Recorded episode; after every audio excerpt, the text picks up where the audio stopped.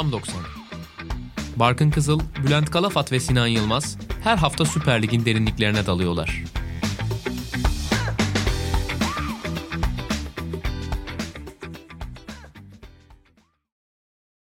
Sokrates Podcast'te Tam 90'ın yeni bölümüne hoş geldiniz. Ben Barkın Kızıl, Bülent Kalafat ve Sinan Yılmaz'la beraber Süper Lig'de geride bıraktığımız haftayı konuşacağız. Hoş geldiniz. Merhaba. Bence bu hafta biraz seyir zevki yüksek yani kalite olarak bir yorum yapmam doğru olur mu bilmiyorum ama eğle, izlemesi eğlenceli maçları geride bıraktık. Pozisyon zenginliği olan maçları geride bıraktık. İlk olarak tabii yine lider Trabzonspor'la başlayalım. Trabzonspor'un iyi savunmasına karşın Balotelli'nin aslında bence etkili oyunu da vardı ama gol bulamadı Adana Demirspor ve Trabzonspor mücadeleyi kazanmayı başardı. Tabii Cornelius'u kaybetmiş olma korkusu da maçta herhalde Trabzonspor taraftarı için gerilimli bir an olmuştur. Nasıl değerlendiriyorsunuz Trabzonspor'un galibiyetini namalup yola devam ediyorlar? Sen Konya Spor, Malatya Spor maçını izlemedin tabii herhalde. o yüzden Yok onu izlemedim. haftanın zevki yüksek maçlarla geçtiğini söylemiş olabilirsin. E, fena maçlar olmadı ama ben dün akşam her zamanki gibi yanlış maçı seçtim. Sen Antep Göztepe'yi mi Ben izledin? ka- karışık baktım ya. Göztepe'ye de baktım. Başta ben de Konya ile başladım ama sonra şu Göztepe kazansın istiyordum El Maestro ile birlikte. E, Yahoo için golleri bulduğu sekansları izledim. O yüzden biraz keyif aldım en azından dün akşamda. İyi, keyifliymiş en azından birimiz için. Ya Trabzon'a geçecek olursak tabii ki Cornelius kaybı önemliydi. Hem de maçın çok başında kaybetti Cornelius Abdullah Avcı. Canini de kadroda yoktu. O bakımdan Koyta'yı kullanmak zorunda kaldı. Hiç düşünmediği bir oyuncuydu aslında Koyta. Ki ben maçı ilk defa izlediğimde Koyta'yı sanki biraz takım arkadaşlarıyla uyumsuz falan gibi gördüm. Mesela ilk e, ilk yarıda etkili bir Trabzonspor geçiş hücumunda topu arka direkteki Denzil'e çıkarmak yerine mesela sağ çaprazdan kendisi çok kötü bir şut attı. Orada daha iyisini yapmalıydı falan diye düşündüm. Koyta'yı ilk izleyişimde ben beğenmedim. Ama sonra maçı bir daha izlediğimde Koyta'nın hiç fena olmayan işler yaptığını gördüm. Ki mesela ikinci golde uzun topu indiren oyuncu Koyta. Ki o işler Canini'nin mesela çok yaptığı işlerdi. Ee, sırtı dönük alıp diğerlerini oyuna dahil etme hadisesi. Ben çok da kötü not vermeyeceğim açıkçası Dün Koyta'ya. akşam ben de ilk yarıyı tekrar izledim. Çünkü Galatasaray maçına gitmek için o zaman yoldaydım. İkinci yarısını net izlemiştim statta. Hem ilk yarısını arabada izlemiştim. O yüzden dün ilk yarıyı tekrar izledim. Ve ben de Koyta'yı çok uzun bir aradan sonra oynayan bir oyuncuya göre diri buldum. Çok açıkçası. hareketliydi. Evet yani o mesela Cornelius o kadar değil.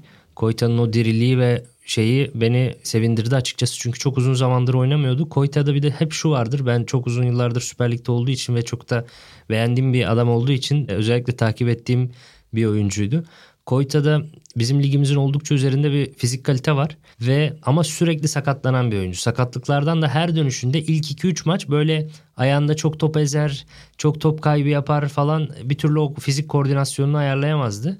Ama 3. 4. maçtan sonra sakatlanmıyorsa eğer hemen lige damga vurmaya başlardı Kasımpaşa'da ama sonra tekrar sakatlanırdı. Böyle bir adamdı. İlk maçları normalde sakatlık dönüşü ilk maçları bayağı problemli bildiğim bir oyuncu olduğu için Koyta'nın. Ha şu, bu maç beklentimin üzerindeydi benim açıkçası. Biraz ritim bulsun, bayağı iyi işler yapabilir. Ayrıca yani Cornelius, Canini, üzerine Koyta 3 tane santrforu var zaten bu takımın.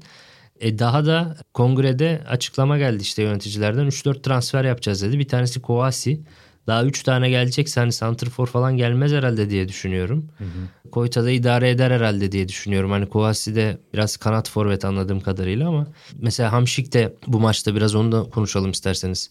Hamşik bu maçta 10 numara pozisyonunda gibi oynadı ve hani biraz daha Slovakya milli takımına yakın konumlandı. Eskiden işte geriden oyun kuran, top çıkaran falan bir isimken bu sefer de müthiş bir bitiricilikle maçı bitiren golü atmış oldu ikinci golü. Hani o da ilginç bir parça. Nerede koşsan değerlendiriyor bir şekilde. Bu maçta benim en çok dikkatimi çeken hadise Dansville'in sol bek performansı oldu. Ee, Özellikle top Trabzonspor'a geçtiği zaman Dansville hiçbir zaman çizgiye açılmadı. Ve Trabzonspor'u biz aslında oyun kurarken 3-4-3 gibi gördük. O çok enteresandı. Hatta kenarda Abdullah Avcı sürekli olarak Dansville'den istediği pası gösteriyordu. Hemen hemen her pozisyonda. Dansville de zaten yani kameraya yakın tarafta olduğu için Dansville'i her gördüğümüzde Abdullah Avcı'yı da görüyorduk. Bayağı çıldırdığı pozisyon oldu. Abdullah Avcı'nın istediği pas Dansville'den çıkmadığı için. Çizgiye dikine pası bazen Dansville tereddüt edip atamadığı zaman Abdullah Avcı çok sinirlendi falan ama netice kelam şöyle bir durum oldu. Ya Hamsik ya Siopis sol çizgiye açıldı. Çoğunlukla bu Siopis oldu ama dönem dönem Hamsik de oldu. Sonra ben bunları mesela top aldığı bütün pozisyonlara baktım şeyden istatistik sitelerinden. Yani hepsi sanki birer sol bek gibi oynamış. Hem Vakayeme hem Siopis hem Hamsik topla sürekli olarak sol çizgide bulunmuş, buluşmuşlar. Ki Vakayeme'nin de bayağı oyun kuruculuk yaptığını gördük bu şeyde, bu alanda. Mesela o 53. dakikada bir tane Hamsik şutuyla biten pozisyon var. E, o en belirginlerinden bir tanesi. Vakayeme'nin iyice derinlere gelip top aldığı pozisyonlar. Hani bunu daha çok görür müyüz? Dansville bu takımın ilk 11 sol beki olur mu? Eğer işte devre arası bir transfer gelecekse o zamana kadar diyelim en azından. Bu uygulama çok değişik çünkü mesela hani Bayern Münih falan gibi takımlar kağıt üzerine dörtlü dizilirler ama top kendilerine geçtiği zaman veya işte İta- İtalya milli takımı gibi top kendilerine geçtiği zaman 3-2-5'e dönerler falan ya. O mesela istenen bir şey, planın bir parçası. Ama burada biraz mecburiyetten oluyor sanırım. Yani Dansville çizgiye basamadığı için 3 stopere biraz daha dönüyorsun. 3 tane stoperle kalmış gibi oluyorsun ve merkez oyuncularını aslında onların önünde oynayan iki tane merkez oyuncusundan bir tanesini kanada çıkarıyorsun. Normalde bu çok tercih edilen bir şey değil aslında. Böyle sıra dışı bir uygulama oldu ve fena sonuçta almadı Trabzonspor ama hani sadece 5 şutla 2 gol attılar. Orada o yüzden yani gene bitiricilikleri çok önemliydi. Son 4 maçta bu arada şöyle bir durum var. Adana Demirspor maçı 5 şut 2 gol. Karagümrük maçı 9 şut 2 gol. Antep maçı 11 şut 3 gol. Ve Beşiktaş maçı 8 şut 2 gol. Yani son 4 maçta 33 şut 9 gol. %27'ye falan tekabül ediyor bu. Normalde ligde 10 şuttan 1 gol oluyor. Evet. Ya bu saçma sapan bir oran. Yani normalin yaklaşık 2,5-3 katı bir verimlilikle gol atıyor Trabzonspor. Doğru. Yani artık şeyin attığı, Vakame'nin attığı gol de artık böyle panyaya çarpıp kendisi Evet ben de onu diyecektim. Asist gibi alev- şut zaten. Artık şov yani bu. Bir ara Türkiye'ye falan da geliyordu. Bu basketbol şov yapan takım vardı. Harlem Globetrotters. Harlem, evet. Hani onların böyle tam öyle bir envakame var artık. Yani o pası Hamşi'ye attığı pas. Yani Gaziantep maçında attığı pas vardı ya. Şimdi o zaten ligin yılın en iyi asisti olur falan diye düşünüyordum Canini'ye. Ondan bir tane daha attı. Böyle hani şey olsa yılın asistleri hepsi vakame vakame vakame alt alta böyle sıralanacak. Ondan sonra birileri gelirse gibi. Çok olağanüstü işleri her hafta yapmak gibi bir alışkanlığa başladı. Öyle. O da sen geçen programlardan bir tanesinde demiştin ya Vakame'nin yeri çok başka bir yerde duruyor. O olmazsa olmaz konumda gerçekten diye. Bu hafta da öyleydi yani. Yani hatta belki forvetlerle ilgili yaşayabilecekleri bir sıkıntıda da Vakayeme kadar gol katkısı verebilen bir oyuncuya sahip olmalarının da onlar için rahatlatıcı olduğunu söyleyebiliriz herhalde. Muhtemelen. Yani şimdi bu Kovacic transferi de yani Vakame'ye bir şey olursa alternatif transferi gibi görünüyor. Vakame'nin gerçekten değeri çok yüksek ve 30'lu yaşlarını geçtikten sonra hala bu kadar yüksek performans sunabilmesi o da e, Abdullah Avcı adına çok pozitif bir şey. Genelde hep geriye gider futbolcular belli yaşlardan sonra. Ama burada Vakeme üzerine kurulan sistemde ondan maksimum fayda alınıyor yani. Tamam Vakeme her sene bir şeyler veren bir oyuncu her sene çok güzel işler yapan bir oyuncu ama bu seneki kadar şey yapan üst düzey bir verimle oynadığı bir sezon daha hatırlamıyorum ben. Bir de şöyle yani, yani çok koşuyor çok mücadele ediyor falan değil öyle bir şey de yok yani. Gene aynı düşük enerjiyle oynuyor ama o düşük enerjiden maksimum faydanın almanın formülünü çok iyi bulmuş Abdullah Avcı yani. O da çok önemli bir teknik adam başarısı bence. Adana Demirspor'la ilgili söyleyeceğiniz bir şeyler var mı? Onlar da gol bulabilirdi aslında. Uğurcan'ın iyi performansı vardı maçta. Ya ben şunu gördüm. Bir kere Akintola ile Do- Dorukan'ı eşleştirmek gibi bir hata bence yaptılar orada. Bayağı karşı karşıya geldiler ve Dorukan sindirdi tekrar. Şeyi de zaten Karagümrük maçında da onların Karamoh var sol kanadında. Onu da sindirmişti. Akintola'yı da sindirdi. Dorukan zaten birebir eşleşmek istemeyeceğin 2-3 oyuncudan bir tanesi. Genel yani tüm pozisyonlar ve tüm ligde. Birebiri çok sert ve atlet oynuyor çocuk ve o, o, o konuda başarılı bayağı Dorukan. Dorukan'a da senin en birebirde en kuvvetli oyuncunun Dorukan'ın üzerine salmaman lazım işte yani. Gereksiz en en önemli özelliklerinden bir tanesini kaybettiriyorsun. E, yanlış bir eşleşme oldu Adana Demirspor adına. Onun dışında da Adana Demirspor'da Balotelli'nin arkasında böyle derin bir boşluk. Yani sağda Yunus, solda Akintola. Güzel ama Balotelli'nin arkasında merkez çok yumuşak ve boş. Yani hem Stamboli gelmekte geç kalıyor hem Bjarnason bunlar biraz fazla yaşlanmış ve hamleleri düşmüş oyuncular. Berat Siopis ikilisi orayı sağlam süpürdü. Bence maçı doğru da kazandı Trabzonspor. Merkez hakimiyetini kolay aldı Adana Demirspor'dan. Benim de buna çok ekleyeceğim bir şey yok. Sadece istatistikle biraz destekleyeyim Sinan'ı. Dorukan'ın Karagümrük maçında top kapma ve pas arasında onu bulmasını e, konuşmuştuk geçen hafta ki bunlar yüksek rakamlar. Bu hafta 15. yani bu, bu çok yüksek bir rakam. Dediğin gibi bence de Dorukan'ın karşısında daha çok Dorukan'ı mevkisini kaybettirmeye sürekli mecbur bırakacak. Biraz da ceza sahası içine de mesela Aston Bolongo'yu koysaydı bence Dorukan daha çok zorlanır. Her ne kadar Aston Bolongo'nun mevkisi olmasa da Aston Bolongo sürekli oradan ceza sahasına girmek isteyecekti. Dorukan da sürekli pozisyon kaymaları yapmak zorunda kalacaktı ki onlar da bocalıyor aslında. O yüzden ben de orada Adana Demirspor cephesinde bir e, hata yapıldığını düşünüyorum. Bir de Hamsik'in golü dokunuş ve vuruş gerçekten çok klas. Ama orada iyi bir kalecinin çok daha önce çıkıp Hamsik'in ayağına o topu hemen kapanıp alması gerekirdi. Muriç'in çok büyük bir hatası var. Ben o golde aslan payının Vakayeme'de olduğunu düşünüyorum. Muriç'in hatası olmasa o pozisyon golle sonuçlanmazdı bence. Eyvallah. Ama Hamsik'in de sabırla beklemesi çok gerçekten hani klas kokan bir bitirişe yol açmış oldu herhalde. Onu kontrol vuruş yapmasına, lazım. kontrol vuruş yapmasına Muriç izin verdi. Tek vuruş da yapabilirdi. Yani Vakame'nin attığı top o kadar iyi ki ister buna gelişine vur, ister kontrol et vur. Her şeye olanak sağlıyor adam. Müthiş. Müthiş bir pas gerçekten. Ya milimetrik ve tam zamanında atıyor. O zaman dilerseniz Fenerbahçe Rize Spor maçıyla devam edelim. Kanayan bir yarayı en azından sarmış oldu Fenerbahçe. 4 gollü bir galibiyet ve yani Tabii ki Rize Spor bu ligin iddialı takımlarından bir tanesi değil. Onlara karşı Fenerbahçe'nin kazanması çok büyük bir sürpriz de değil. Ama çok sıkıntılı, zor bir dönemde herhalde yüzleri güldürmüştür diye düşünüyorum. Bu maçta tabii Fenerbahçe üçlü savunmaya geri döndü. Aslında birkaç maçtır terk etmişti bunu. Galatasaray maçıyla başlayan bir periyotta ve aslında yine Fenerbahçe için konuştuğumuz bu üçlü savunmada stoperlerin ileride katkı verme meselesi bu maçta acayip öne çıktı Zalai'nin asistleriyle beraber. Bir tane zaten tamamen golü kestiği pozisyon var Atilla Zalai'nin. O da bir süredir oynamıyordu. Ben buradayım mesajını bir kez daha verdi ama herhalde oynamaması biraz da transferle alakalı gibi düşünülüyor. Diyeyim size bırakayım sözü. Macaristan hocası açıklama yapmış Chelsea ile anlaşma tamam diye. 20 milyon sterlin mi okudum ben. Öyle bir şey deniyor. O da çok yüksek bir bonservis. Hatta Süper Lig rekoru olur anladım. Ya da işte şeyle Cenk'te 23 milyon euro bonuslar falan yani o paralara denk bir şey oluyor. TL'ye vurursan kesin rekor oluyor zaten. TL'ye %100 o kaçınılmaz artık ama ama şey 340 milyon TL falan öyle bir şey oluyor galiba. Evet. O, ama kurdan şimdi Cenk'in hakkını yemeyelim. Şey olur yani Euro ile şey yapınca bu bonuslarla falan Cenk civarı bir paraya gitmiş olacak. Euro üzerinden hesaplarsan. Galiba %10 ve yine bir başka %10'da iki eski kulübüne gidiyormuş gibi okudum. Onu Ha, da doğru. söylemiş olayım. E, Onlar e, daha önceki anlaşmalardan öyle şeyler olabilir. Ama yine de çok iyi bir anlaşma olduğunu söyleyelim. Ve 2-3 haftadır yedek olan Zalai'nin gelip de bu kadar güzel bir performans sergilemesi de çok iyi. Ama bence maçın adamı Ferdi bana sorarsan. 90 dakika boyunca oyunu domine eden oyuncu oydu. Serdar'ın, Dursun'un attığı 3 tane güzel gol, Zalai'nin yaptığı 2 asist artı 2 işte gol çıkarma gibi şeyler.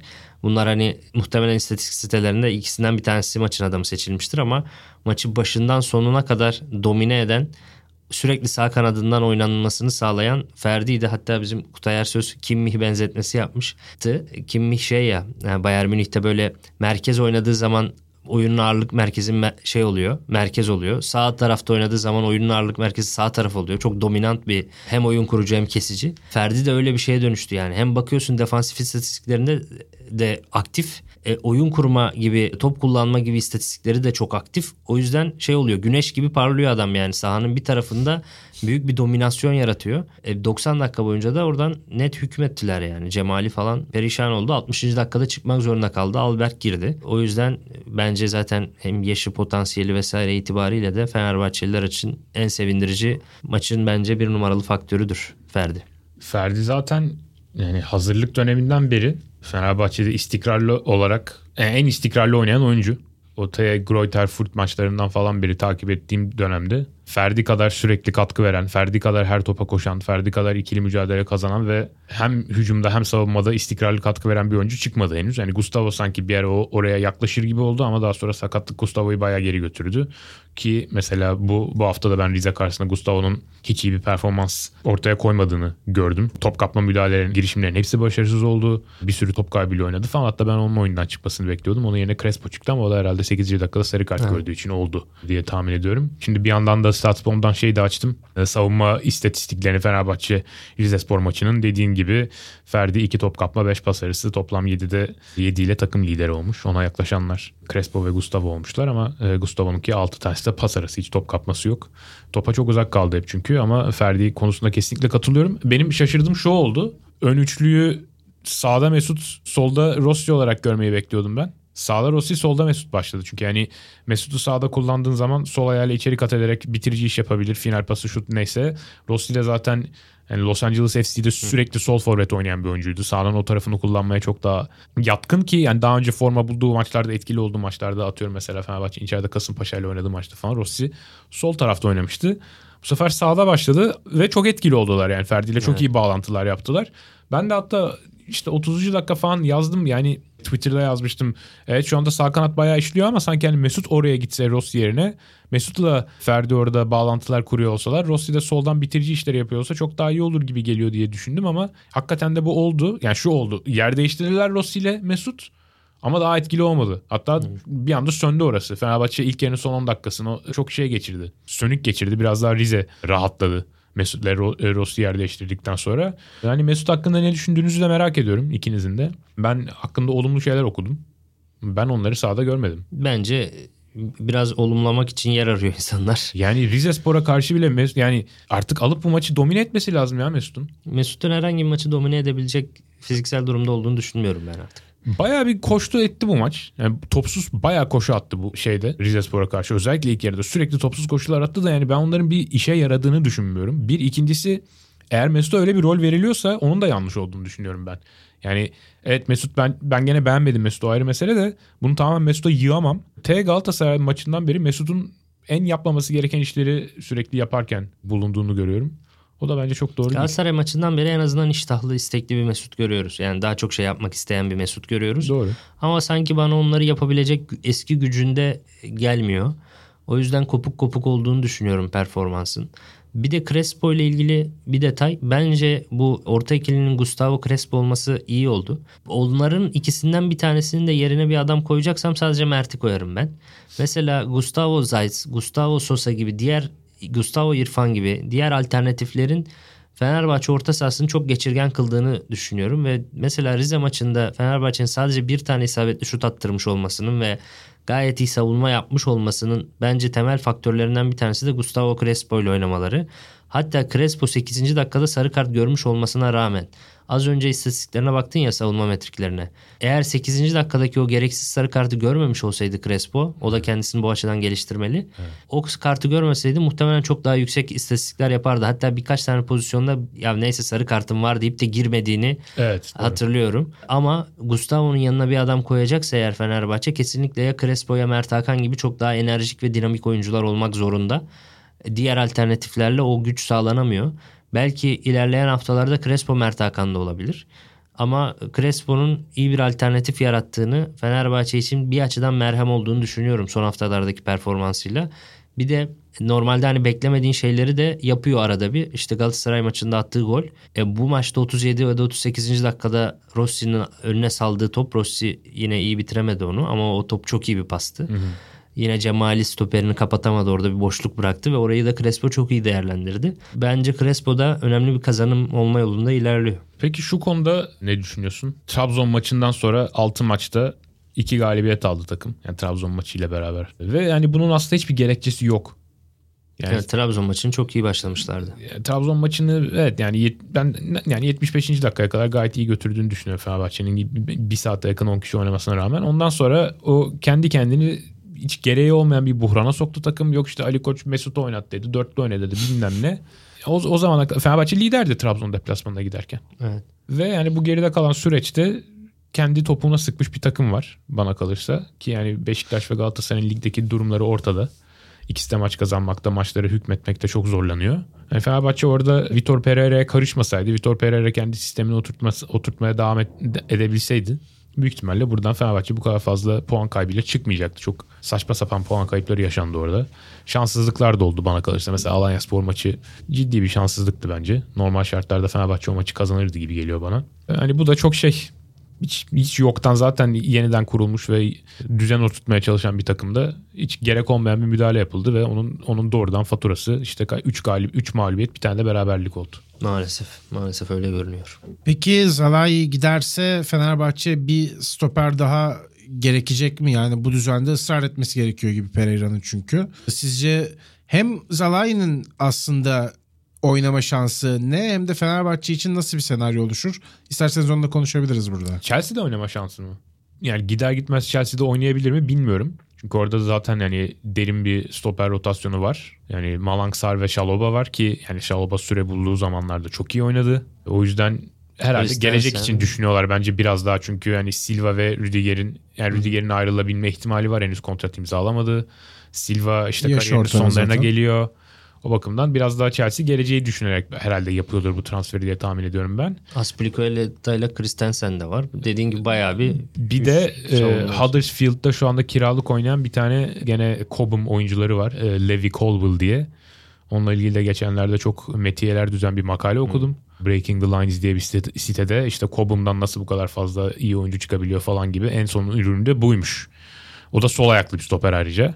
Rekabet olağanüstü seviyede o zaman gitti yani. Öyle o yüzden eğer bu transfer haberi doğruysa ki yani ben henüz sadece Macaristan teknik direktörünün ağzından duydum. Onun dışında bir doğrulayan bir O kaynak da ama yok. enteresan bir kaynak. Yani Evet, garip bir kaynak ondan biraz. geliyor? Ben iki hafta önce çok sağlam bir yerden duymuştum. Öyle mi? Ama söyleme. Abramo, İki- Abramovich'ten. iki hafta önce falan. Yok bizim bizim taraftan da.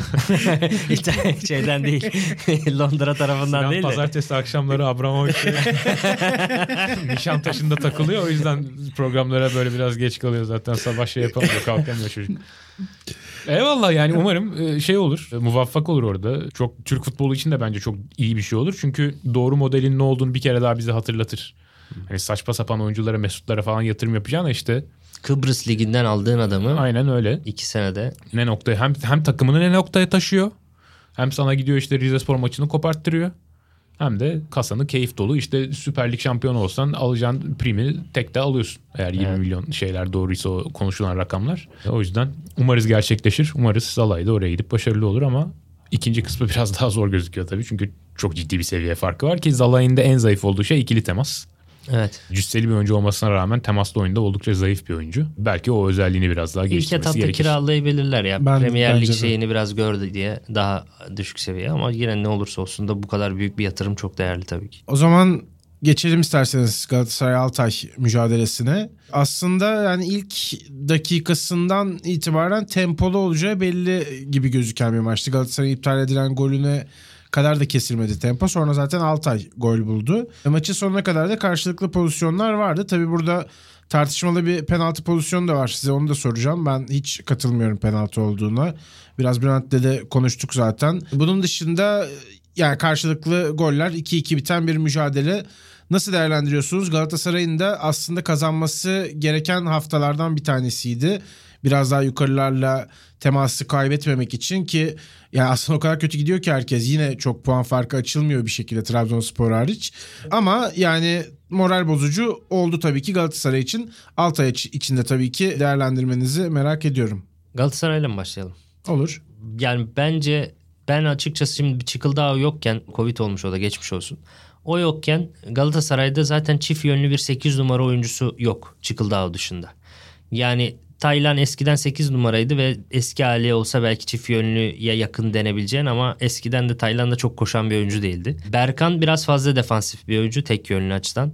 Morutsan ve Feguli de tek yönlü açısından biraz fazla ofansif. Arada doğru bir denge sağlayabilecek 8 numara yok. O olmadığı zaman da sistemi değiştirip 4-2-3-1 işte Berkan Taylan yapıp Halil ve bir Santrfor'la gitmenin daha mantıklı olabileceğini ben hep düşünüyordum. Ama hatta Bülent de galiba şey e, Çıkıldağ Berkan tarzı bir ikili düşünüyordu. Senin de farklı yönlerden bir şeyin vardı. Öyle olursa daha iyi olabilir diye bir düşüncem vardı. Benim düşüncem de biraz daha farklıydı. Halil'in tek santrfor olduğu düzende kutu içinde çok etkisiz bir Galatasaray vardı ofansif açıdan. O yüzden bir santrfor çok net gerekiyor diye düşünüyordum ama bunun başka problemler yarattığını da açıkçası görüyoruz. Yani hem Konya maçında görmüştük hem bu maçta gördük. Hatlar arasında daha net kopukluklar yaşayan bir Galatasaray görüyoruz böyle olduğu zaman. Tamam yine bir sürü gol kaçırdı. Hatta Fananolt'un iki tane yüzde yüzlük aldı at diye bo- yani boş kaleye neredeyse çıkardığı top var yani. 7 tane sol bekin 7 tane şut pası vermiş yani artık bu kadar ürettip de atamaman bir problem ama ne olursa olsun hatlar arasındaki kopukluk da ve rakibine verdiğin geçiş imkanları da çok belirgin belli oluyor. Mesela gidiyorsun bir top kaybı yapıyorsun bir bakıyorsun Marka Nelson 2 Altaylı hücumcuyla 2-2 pozisyona girmiş. Daha 10. dakikadayız. Daha dur yeni başladık yani. Hemen böyle problemler görebiliyorsun statta. O yüzden sanki Galatasaray o uzun süredir oynadığı üçlüyü, orta üçlüyü daha iyi oynuyor ikiliye göre gibi düşündüm. Daha en azından kompakt durup daha defansif açıdan daha doğru yerleşebiliyor öyle olduğunda. Öbür türlü de biraz hatlar bölünebiliyor diye düşündüm. Bir de Taylan'ı geçen senenin çok uzağında görüyorum. O da bence bu sistemlerin işlememesinde veya bölünmelerinde sebep oluyor diye düşünüyorum. Ama takımı sahada bir arada tutunca da bu defa gol atmak gerçekten çok zorlaşıyor. Yani onu da nasıl çözecekler hiçbir fikrim yok. Belki transferle çözülebilir ama yani forvet daha doğrusu bitirici vuruş kalitesini iyi buluyor musun mesela hani onu merak ediyorum aslında. Onunla ilgili bir istatistik vereyim hemen. Galatasaray şu anda ligde gol averajıyla gol beklentisi averajı arasındaki denge en negatif olan takımlardan bir tanesi. Mesela penaltılar hariç gol beklentisi averajı 8.6. Burada ikinci sırada Galatasaray lider Başakşehir. Gol averajı 3 Galatasaray'ın. Mesela buna mukabil işte Trabzonspor'un penaltısız gol beklentisi averajı ortalamanın çok çok az üstünde. Hemen söyleyeyim hatta. 0.41 gol beklentisi averajı penaltısız. Gol averajı penaltısız 14. Ya burada Yani bana bu, bu zaten liderin niye lider olduğunu Galatasaray'ın da niye şeyden bu kadar uzak kaldığının en azından bir, bir ayağını çok net bir şekilde açıklıyor. Ben bence. bunu mesela oyuncu kalitesi üzerinden açıklayamıyorum. Şöyle açıklayamıyorum. Tamam Trabzonspor'un bitiriciliğini açıklarım. Çok tecrübeli ve kariyerli oyuncular. Çok da sakin kalıyorlar ön bölgede. Okey Galatasaray'ınkiler de genç ve heyecanlanıyor diyebiliriz. O da okey. Ama mesela Muhammed'in geçen sene sonuna baktığım zaman ligin en iyi bitiricilerinden bir tanesi olduğunu çok rahat söylersin. Muhammed zaten alameti farikası iyi bitirmesi. Kutu içinde oldukça keskin bir adam yani. Çok sert ve isabetli şutlar atabilen bir adam. Bunu da geçen sene defalarca gösterdi. Burada kale önünde direğe vurmasını çok fazla açıklayamıyorum. Mesela kötü bitirici olsa bir adam elinde Umut Bulut olsun mesela. Çok çalışkan bir oyuncu ama iyi bir bitirici olmadığını biliyorsun ve direğe vurdu o pozisyonu. Tamam dersin ya Umut Bulut bu yani. Beklenti bu. Ama Muhammed bunu kaçırınca öbür tarafa bakıyorsun mesela Kerem bitiriciliğini geliştiriyor. Bir tane pozisyon yakaladı offside olan. Kötü kontrole rağmen çok iyi bitirdi.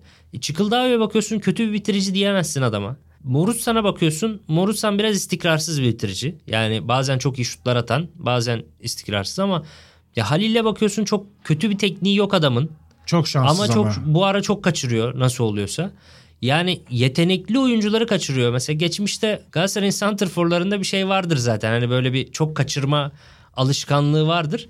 Ama o adamlar zaten iyi bitirici değil dersin. Bunlar mesela Feguli mesela. Feguli çok kaçırdı Fenerbahçe derbisinde bu maçta. Feguli aslında çok iyi bir bitirici. Yani ayağı oldukça temiz bir oyuncu ve sakin de kalan bir oyuncu o pozisyonlarda ama bu sene o da çok kaçırıyor. Biraz talihsizlik mi tam biraz fazla acele hücumlar mı tam bunun sebebini anlamış değilim açıkçası ben. Ben Muhammed'in o kadar iyi bir bitirici olduğu konusunda çok ikna olmadım senin kadar. Geçen sezon da çok olmamıştım açıkçası. Fenerbahçe'ye attığı gol iyiydi ama onun dışında hani çok abanarak gol atmak dışında bir meziyeti olduğunu düşünmüyorum ben Muhammed'in. İyi bir plaseci değil yani. Topu istediği yere çok iyi atabildiğini düşünmüyorum ben Muhammed'in. Bir de topsuz oyunu beni biraz ayağı kırıklığına uğratıyor Muhammed'in. Yani Muhammed kesinlikle hareketsiz bir oyuncu değil bence. Sağa sola bol bol deplase olan hatta savunma katkısı bayağı etkileyici bir oyuncu. Çok fazla geriye koşup destek veriyor falan filan ama hücumdayken yaptığı koşular hem kendini zor duruma sokuyor bence. Orada topu alsa bir şey yapamayacak. Böyle çok rastgele şeyler var. Kararlar veriyor sanki. Hani ne neden bir tarafa doğru koştuğunu kendisine o an durdurup sorsan mesela bilmiyorum diyebilecek pozisyonlarda buluyorsun bazen Muhammed'i. Mesela bunun en net tezahürlerinden veya en net sonuçlarından bir tanesi şu olmuş bence. 18 içinde en az topa diyen Galatasaray hücumcusu Muhammed. Feguli de daha fazla topla buluşmuş. Halil daha fazla topla buluşmuş 18 içinde. Kerem daha fazla topla buluşmuş Muhammed'den. Ki Muhammed'i yani belki de Galatasaray'ın 3 forveti arasında en kutu içi santrifor olarak tanımlayacağın oyuncu. Evet. Mesela Cagney'de Halil de biraz daha bağlantı işlerinde son zamanlarda ön plana çıkıyor. Muhammed'i ne diye düşünüyorsun? İşte oyunu rakip yere alana yıkmışsın. Sana ceza sahası içinde şey gerekiyor. Bitirici Bak, santrfor gerekiyor. Cagney'de- Dediğin zaman aklına Muhammed geliyor aslında ama topla buluşamıyor adam. Cagne'deki koşular çok daha bilinçli mesela. Yani özellikle bir savunmanın aralarına koşu atacaksa işte Fenerbahçe derbisinde kaçırdığı gol gibi düşün. Sen Johnston'a attığı golü düşün. Bunları bilinçli ve mesela kenar ortalar geldiğinde her zaman arka direğe koşuyor. Belli bir ezberi var. Ama şey dediğin gibi Muhammed random yani nereye denk geldi nasıl koştuğu belli değil yani. Öyle gerçekten. Ne- ne- neden oraya koşuyorsun, neden buraya koşuyorsun o bilinçle koşmuyor. Ama Cagne bir şey ezberlemiş herhalde Juventus altyapısında falan öğrettiler ona. Orta gelecekse arka direğe geçiyor. Koşu atacaksa da işte stoperlerin arasına doğru koşu atmaya çalışıyor. Mesela Cagne'nin bitiriciliğini daha düşük buluyorum ben. Yani daha dengesiz bitiriyor. Ama Cagne şu an itibariyle daha şey geliyor yani daha güvenilir geliyor. Mesela bana. bir pozisyon var. İlk yarının sonlarına doğru. Berkan alışılagelmişin dışında bir şey yaparak dikine sürerek santra hizasından iki tane Altaylı'yı geçerek merkezi yarıyor. Artık önü açık oradan final işi yapacak. Ki hani Galatasaray özellikle ara paslarıyla ve havadan ara paslarla yani L1 üçgenlerle belki en fazla hücum deneyen takımlardan bir tanesi ligde. Bunlarda da bayağı başarılı oluyor. TG Giresun maçından beri ki Evet, bu gol- maçta atılan gol de öyle. İlk gol de öyle. Şimdi orada Berkan merkezi yarmış. Altay savunması ne yapacağını bilmiyor. Muhammed orada Berkan'a yanaşıyor mesela. Ya artık at orada sen bitirici koşuyu. Mesela hemen aklıma şey geldi. Geçen sene Antep maçında Falcao'nun Emre'ye yaptığı asist. Yoksa tam tersi miydi? Emre mi Falcao yapmıştı o asisti? İlk maçı diyorsun. Evet.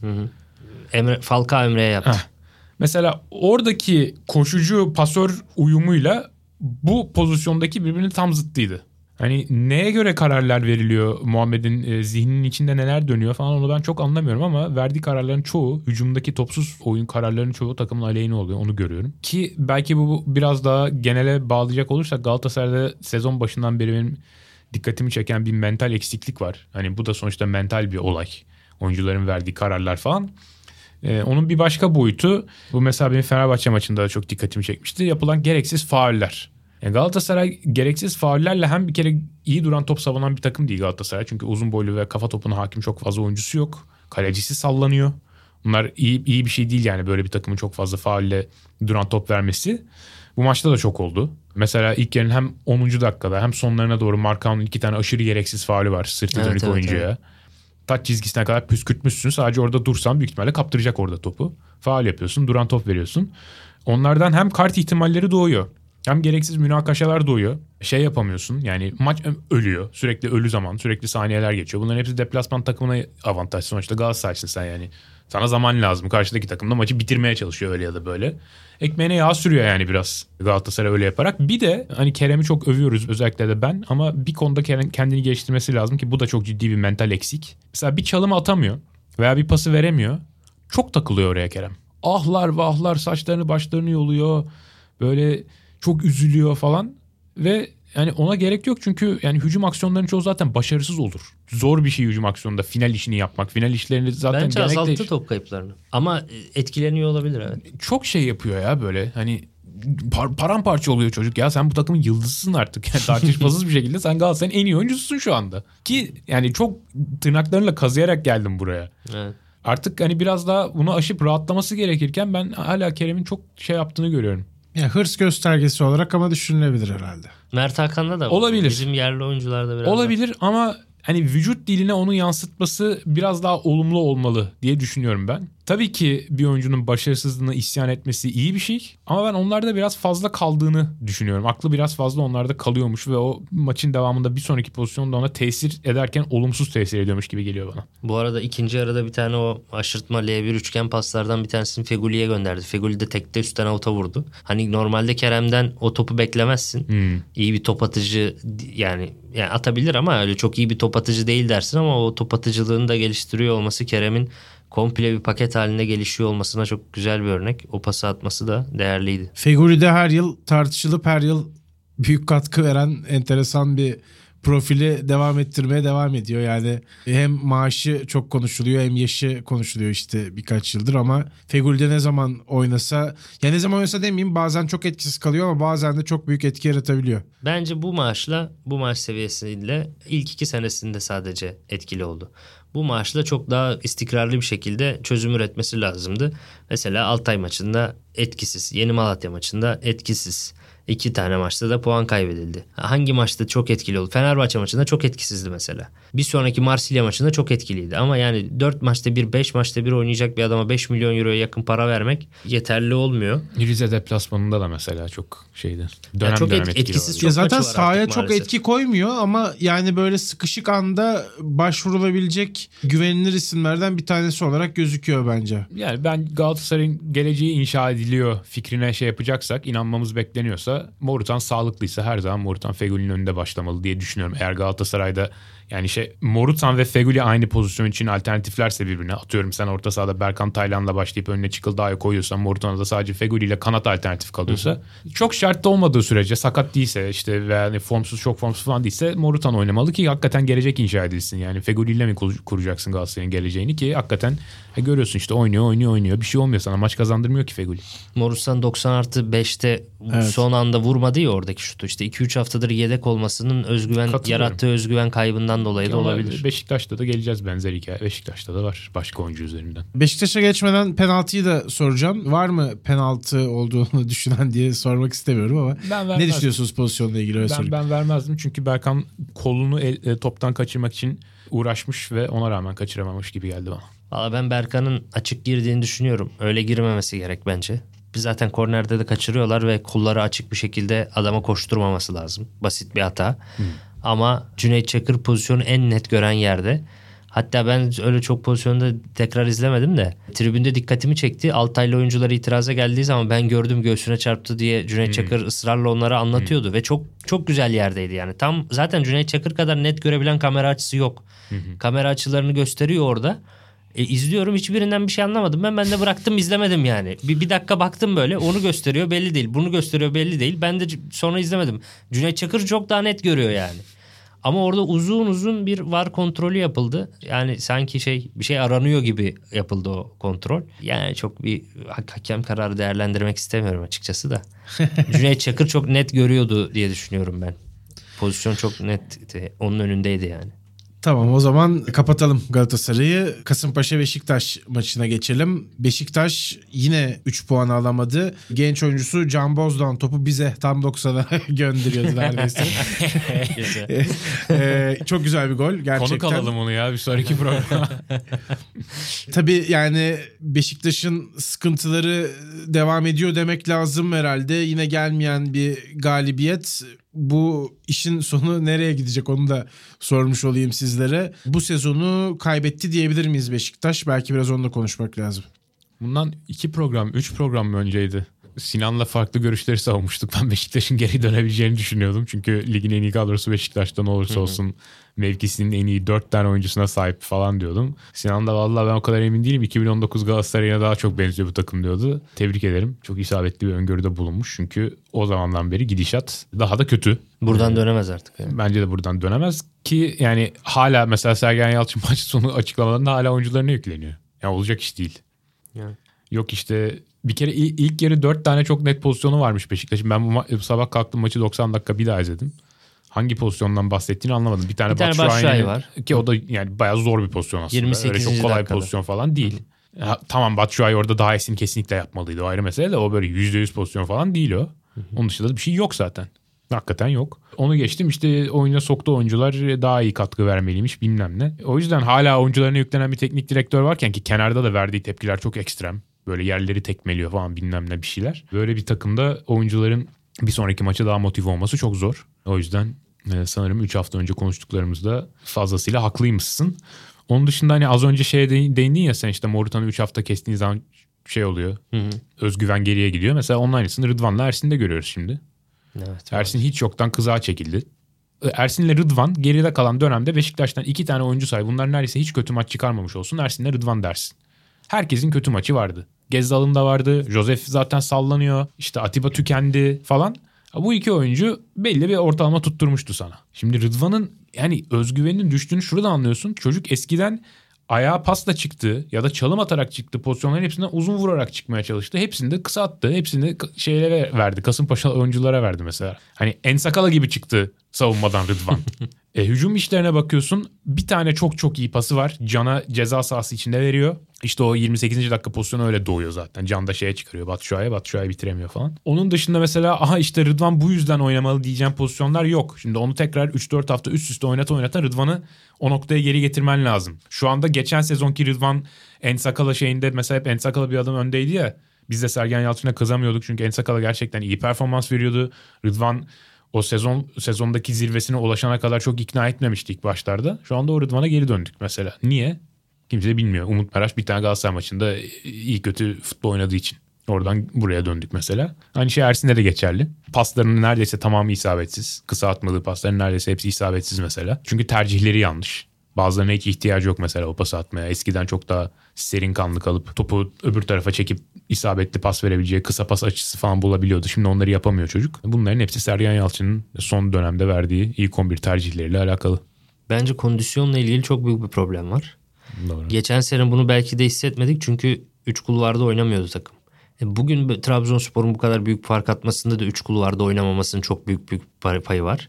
Ve geçen şimdi mesela yazıyorum ben ya geçen sene de aynı kondisyonerdi Marrone. E bu sene de aynı kondisyoner. Ne oldu bu takıma da geçen sene ligin en sağlam duran takımı iken bu sene bütün maçların ilk 20-25 dakikasında çok iyi başlayıp Beşiktaş ondan sonraki 70 dakikada an ve an dakika dakika düşüyor ve son 30 dakikada artık 3. lig takımı seviyesinde oynamaya başlıyor. Hani ne oluyor yani 60 ile 90 ve 0-30 arasında çok büyük fark var Beşiktaş'ın. Hani bunun sebebi kondisyoner desen kondisyoner değişmemiş. Oyuncu desen mesela şimdi insanlar diyor ki ya abi Beşiktaş çok yaşlı. E, geçen sene genç miydi? Geçen sene de çok yaşlıydı. Geçen sene yaşlı ama işte geçen sene iki kulvar vardı. Şimdi üç kulvar var.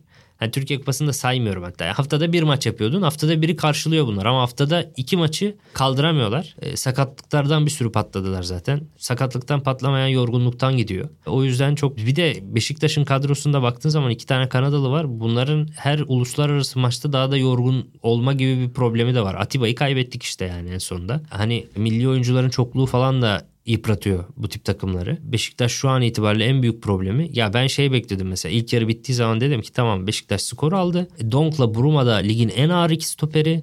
Artık Larin'le Batshuayi ile falan bu kadar işte koşucusu moşucusu da varken bu takımın kontra ataklarla bitirir yani. Larin falan kaçar arkaya.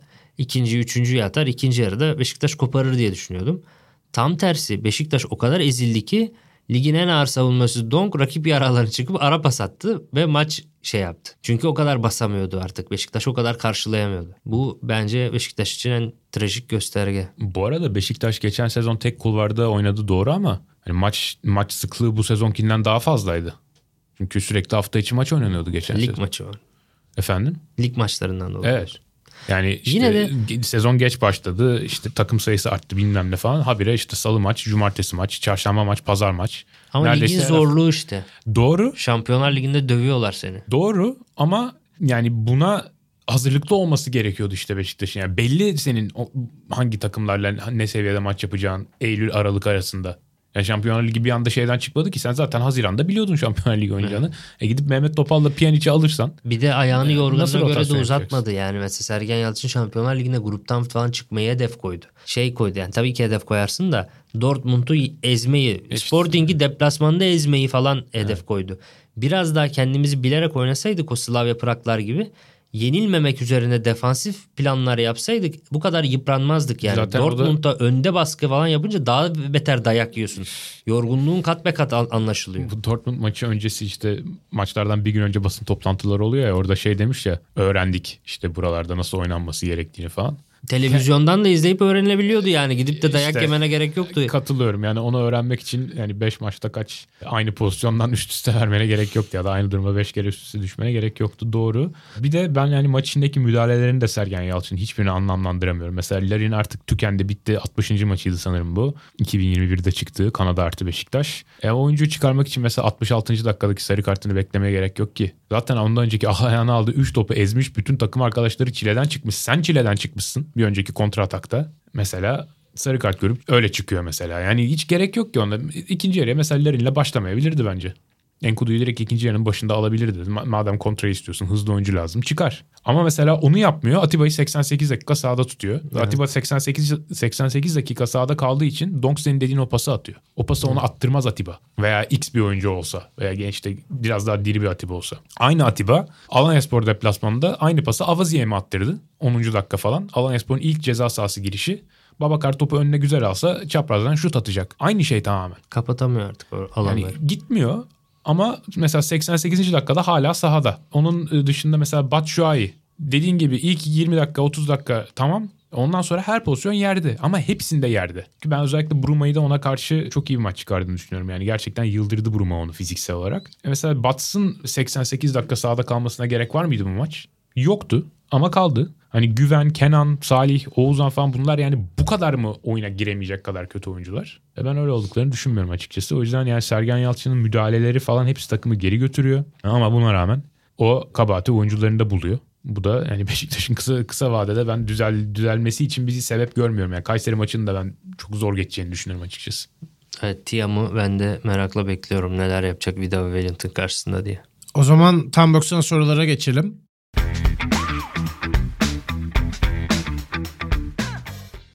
Can Erol'un sorusuyla başlayalım. Yükselen kurla beraber Anadolu takımları rekabeti nasıl sürdürebilir? Yayın ihalesi 3 büyüklerin transferlerine de değinirseniz sevinirim demiş. Yani yayın ihalesi zaten nereden geldiği belli olmadığı için tekrar şapkadan bir tavşan çıkar mı çıkmaz mı bilmiyorum ama yayın ihalesiyle ilgili işte bu hem devletin kontrolünde olan kanalların hem de işte bir iki tane kanalın birleşip de bir şeyler yapmasına dair bir şeyler duymuştum. Herhalde öyle bir şey olur gibi. Hani batan geminin malları öyle bölüşülür ya. Öyle bölüşülür diye tahmin ediyorum. E, transfer konusunu mu vardı bir de diğer soru? Yani transfer evet. falan da yapabileceğini yapmaması gerektiğini düşünüyorum ama orada o paranın da nereden geldiğini bilmediğim için de yapılır mı yapılmaz mı ona dair de bir fikrim yok. Son derece çorba bir durum yani. Ya benim yani yükselen kurla beraber Anadolu takımları rekabet nasıl sürdürebilir sorusu sonuçta üç büyükler de zorlanacak. Yani onların da aynı aynı durumdan onlar da mustarip olacağı için orada makas sadece bir tarafa doğru açılmayacak bence.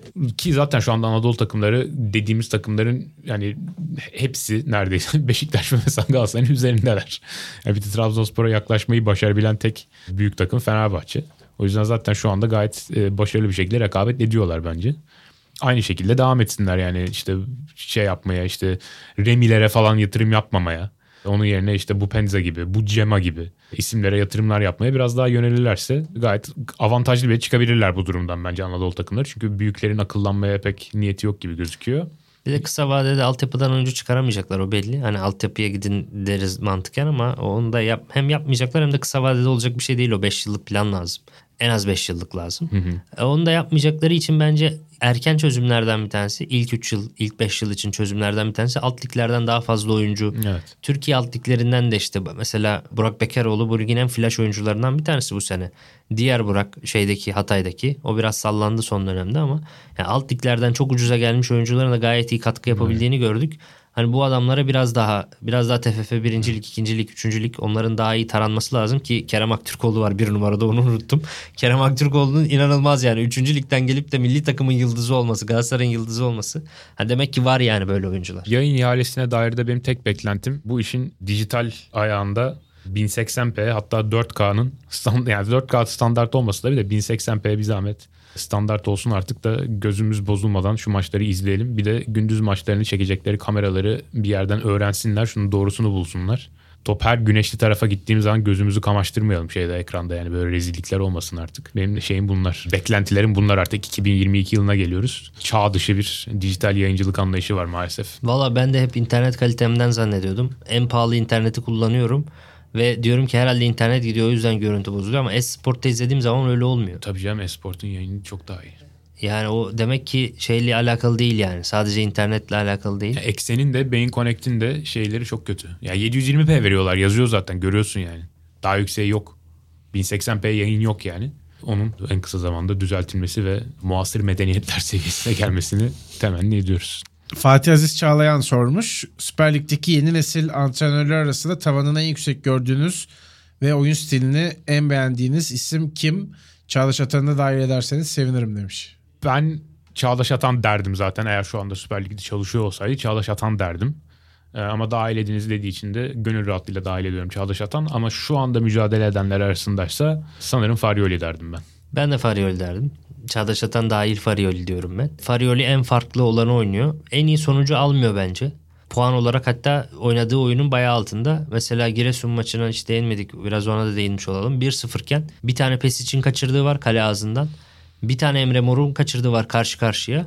Onları alsalar 2-0 maçı koparabilecekler. Oradan 3-1 mağlup oluyorlar. Beşiktaş gibi onlarda 0-30 ile 60-90 arasında inanılmaz fark var. 60-90'ı çok kötü oynuyorlar. 0-30'u çok iyi oynuyorlar. Çok yaşlı takım onlarda ama ne olursa olsun farklı bir oyun oynama konusunda yenilik ben ben farklı insana, farklı düşünene, farklı da hareket edene baya hayranlık duyan biriyim. O yüzden Farioli'nin de farklı bir şey sunuyor olması sevindirici ve böyle neden Türkiye'de alay konusu oluyor? Neden işte şey yapılıyor, gömülmeye çalışılıyor? Neden ezilmeye çalışılıyor? O da sinirimi de bozuyor biraz. Başarıların devamını diliyorum genç arkadaşın. Peki o zaman süremizin de sonuna geldik. Noktayı koyalım. Önümüzdeki hafta tekrar görüşmek üzere. Hoşçakalın.